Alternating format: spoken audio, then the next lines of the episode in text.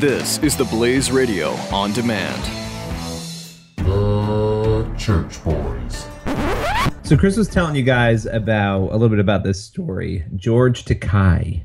Takei. I actually love his name. I've always loved George Takei's Mr. name. Mr. Sulu, for those of you who might not remember yes. his name. Star Trek, which is, you know, as we've we've talked about in past episodes, Chris's favorite show. Right. Wait, wait, Um, wait, wait, wait, wait, wait, wait. Half of the people on the Church Boys, half of us have never been to a Star Trek convention. Well, tell us about the convention, Chris. I've never been to one. All right, I went to one.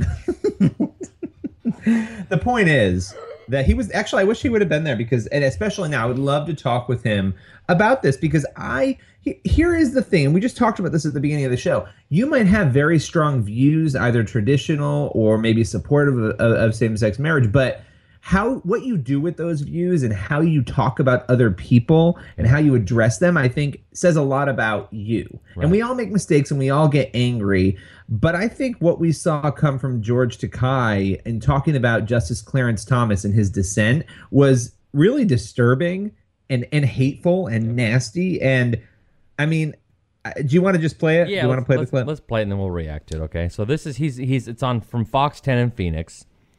Uh, he and his uh, husband, whatever his name is, Frank or George or Phil or what is his name? I don't even know.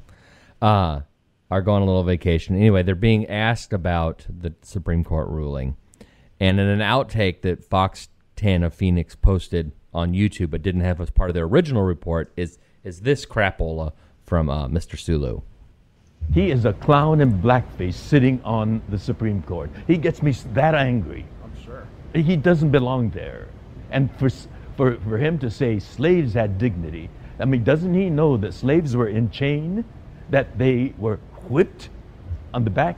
If he saw the movie 12 Years as a Slave, you know, they were raped, and he says they had no, they had a dignity in, as slaves? Or my parents lost everything that they worked for in the middle of their lives in their 30s. His business, my father's business, our home, our, our, our freedom, and we're supposed to call that dignified at marching out of our homes at gunpoint. I mean, this man does not belong in the Supreme Court. He is an embarrassment. He is a disgrace to America. I'll say it on camera. There we go. So, so there's the the brilliant Mr. Sulu. Now, people need to understand what he's talking about. And what he's talking about is he's responding to Justice Clarence Thomas's dissent in the Obergefell decision, right? And what Clarence Thomas said was that that the majority he criticized the majority for being so concerned about the dignity of people. And and Thomas's point is the government doesn't give you dignity. God does.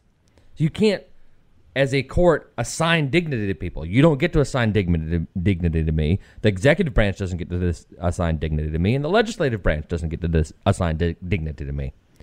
His point is it doesn't matter if you're a slave or if you're in an internment camp or any of this. what what other people define as your dignity doesn't make you give you dignity.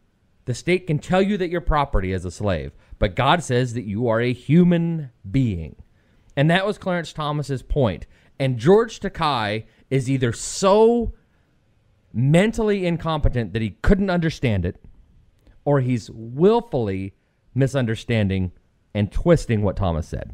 Well, I think that he's blinded like many other people who, um, uh, you know, you look at an issue. This is clearly personal to him for two reasons: a, he's gay, um, and b, his family went through an internment camp, right? And so, because that the me- the message dealt with that in the dissent, I think he's so over emotional that he's not even able to process what was said. But I do think that I mean to call somebody blackface. I mean, how I don't care if you feel like you are a member of a minority and you can say that. You can't. That shouldn't be said. No. And and listen, I'm all for the First Amendment, but I think if anybody else said that right now, I I can't imagine the fallout. It's disgusting. It's wrong. He owes an apology. I don't care if he thinks he's a disgrace, but but it is, as you said. I mean, it, it's almost. You don't have to agree with what he's saying what what you know Clarence Thomas is saying about human dignity and and God. You don't even have to believe in God, but to to twist it, misunderstand it, and then call somebody a racial name because of it, and, and say I'm so bold, I'm going to do this on camera. I just.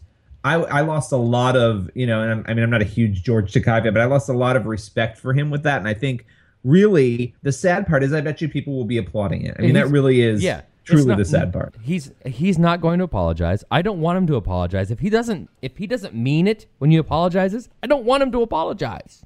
No one's going to make him apologize. don't- He's not a Republican or a conservative. but don't- Who's going to make him apologize? Don't apologize when you're not sorry. Okay? Listen, I, But he's not. Gonna, I agree. Go- I agree. And he, you, he, you're right. He's not only not going to apologize. He's not only going to pay no price for it. Nobody's going to get on his case about it. Not only is he not going to have any repercussions whatsoever, none. There will be no repercussions for him. Not only will he not pay a price, he's going to get high fives from everybody on the left for it. All the people who are in his camp are going to give him high fives because we're all jerks who are just going to say, hey, you know what? High five, high five. You called him, you know, blackface on the Supreme Court. It's even better than calling him an Uncle Tom. These people are loathsome, loathsome people.